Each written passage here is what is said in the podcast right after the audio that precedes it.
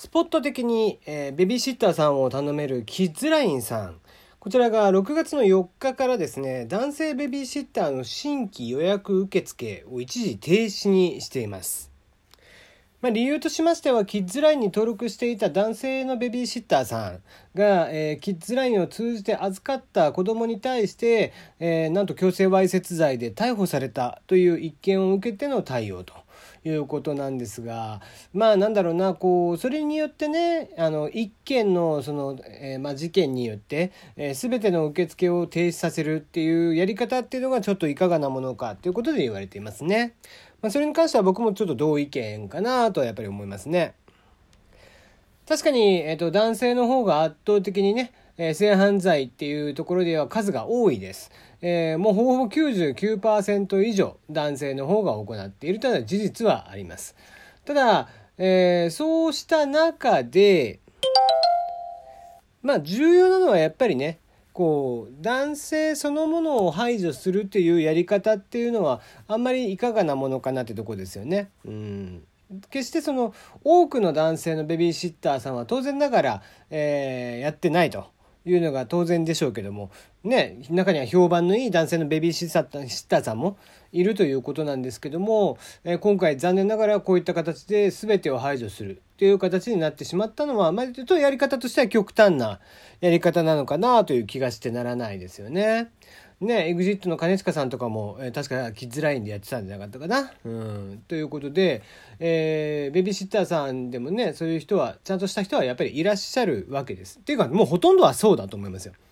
ね、そうした中で、この、え、性犯罪っていうのを予防していく。もちろん、えー、必ずしもじゃあ女性だったら全くゼロなのかって言ったら決してそうではないと思うんですよね。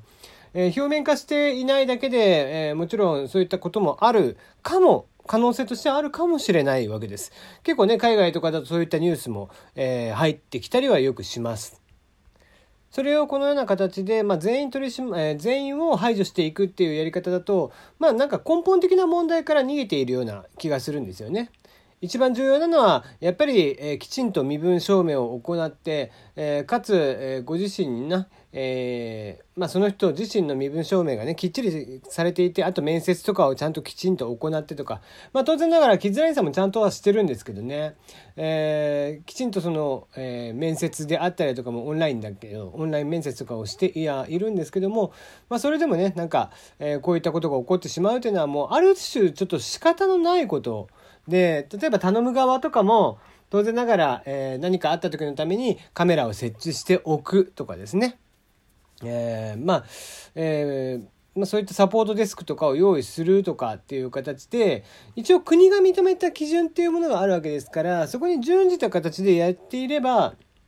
一応の問題はないはずなんですよね。ただあのこうして今回起こってしまったというのはそれだけベビーシッターの登録というのが圧倒的に多分キッズラインさんが多くて、なんせウェブでできるんでね。えー、他の会社に比べて多いっていうのがやっぱり問題なのかなと。で、頭数が増えてくると当然問題を起こす人も増えてくるんでね。うん。だから、えー、まあ、レビューとかもね、全員見れるようになってるとか、まあ、あの、かなり最低限というか、まあ、なんだったら手厚く、そこら辺の、えー、防ぐ予防策っていうのはあらかじめ取られている中で起こってしまったっていうのは、えー、まあ、考えるもちろん第三者の機関から、えー、考える方法というのはもし他にあるんであればそれをちゃんと、えーね、アドバイスをいただきながら常時改善していって、うん、していけばいいだけの話かなって思うんだよね。サービスとしてはすごくいいサービスで、えー、ね、常澤さんあたりが、えー、を立ち上げた時には、お珍しくなんか、ちゃんとしたのやってんなと。えー、以前はね、広告代理店とかでしたからね。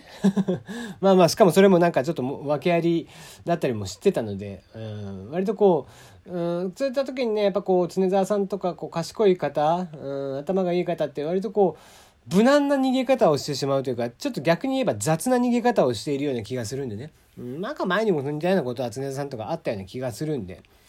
えーまあ、せっかくこうしていいサービスですので、えー、無事に、えー、いい着地点を迎えていただければなとかって思っています。はい。テリーのよもやますぎる部屋テリーでございます。いかがお過ごしでしょうか？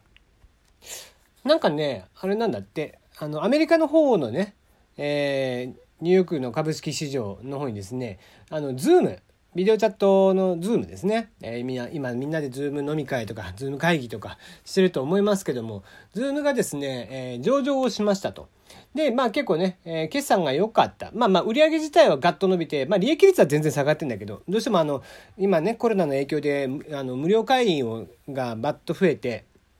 で、かつ、えー、無料会員の方にもその制限なく使わせたりだとかっていうのがあったので、まあ売上の利益率ベースで言うとすごく下がっちゃってるんだけど、でも、売上ベースでは前年同期比169%増ということで、まあ、かなり大幅に伸びましたよということです。で、それを受けて、えー、それを受けてなんですけど、日本の音楽用電子機器メーカーのズームというえ会社さんが 一時ストップ高っていうことでね これあの、勘違い相場ってよくあるもんでですね、あの、以前にも、白血球のね、治療に必要な、えー、増血管細胞っていうのを、あの、コンビニでも買える。多分これ去年ね、取り上げてるんだけど、あの、液体のりで、えー、大量に培養することができたっていうのが東大の研究チームで発表してたんだけど、それを受けて、え、上場している、運営、あのー、クレネコヤマトの方ですね。そっちの方のヤマトが あのとか、あ、あと空調設備か。空調設備の方のヤマトさんが、えー、ものすごいこう、バンと上がってしまって、実際のところ、えー、アラビックヤマトを発売するヤマトさんはまた別会社っていうことで まあこういう勘違い相場みたいなのはたまにあったりとかしてて、ちょっと株価なんていうものは見てて面白いなとかって思っちゃったりしましたね。はい。さて、えー、今日の話題なんですけども、コンビニエンスストア大手のローソンさん、えー、今年の春からですね、えー、プライベートブランド、こちらの商品のデザインを一新しました。えデザインオフィス年度のデザイナーをされていらっしゃる佐藤直樹さん。こちらをデザイナーとして迎えやっているんですけども、まあデザイン自体はね、僕も、え割と好きなシンプルで可愛らしいデザインはしているんですが、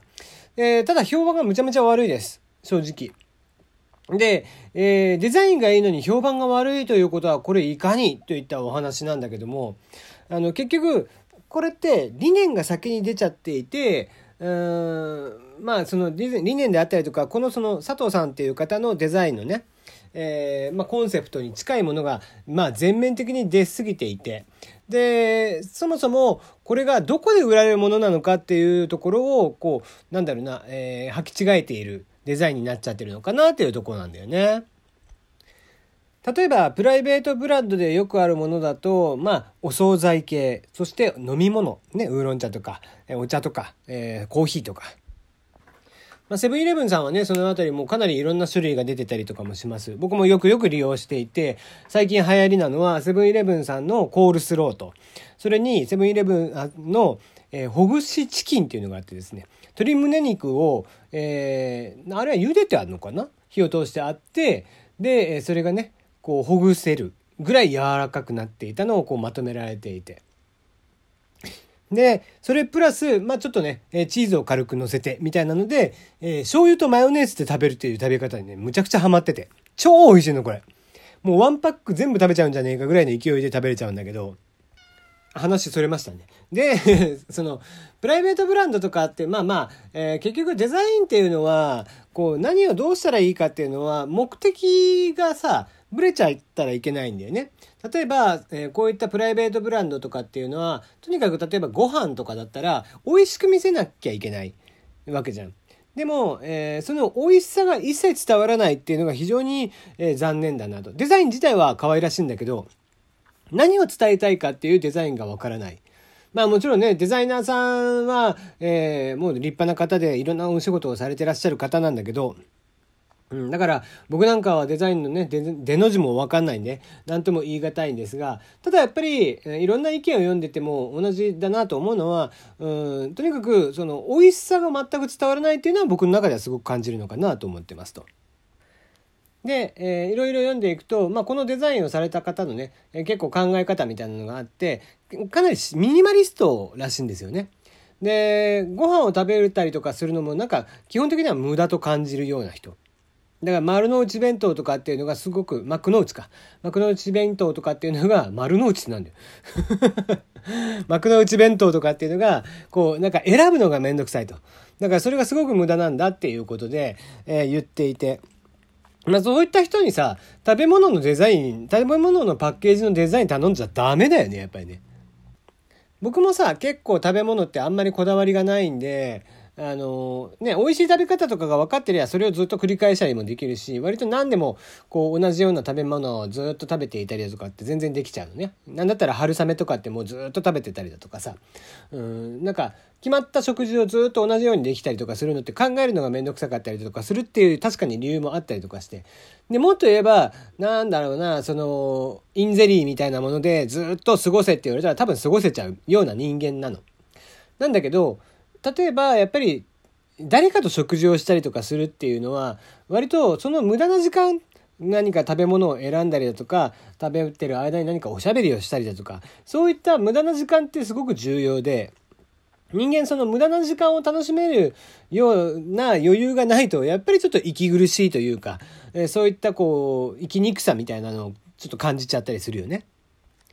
だって究極を言えばさね、ドラゴンボールに出てくるセンズみたいなのがあって、1個食べたらさ、もう怪我とかも全部治るし、お腹もいっぱいになるみたいなものがあれば、もうそれでいいわけじゃん。でもそれじゃ味気ないというかね。やっぱり、無駄を楽しめることっていうのは、すごく人間にとって、まあ割と幸せなことだと思うんです。うん。だって、食べることを楽しみだと思って食べているのって多分生物の中で人間だけなんだよね。それは考える力があるからでうん、それを全部が全部無駄だと言ってしまうのはその生物としてなんかもったいない気がしてならない。うん、だからねわちゃわちゃっとした、えー、中華料理なんかが、ね、楽しめるのとかってまさしくそんな感じだったりとかするじゃないね。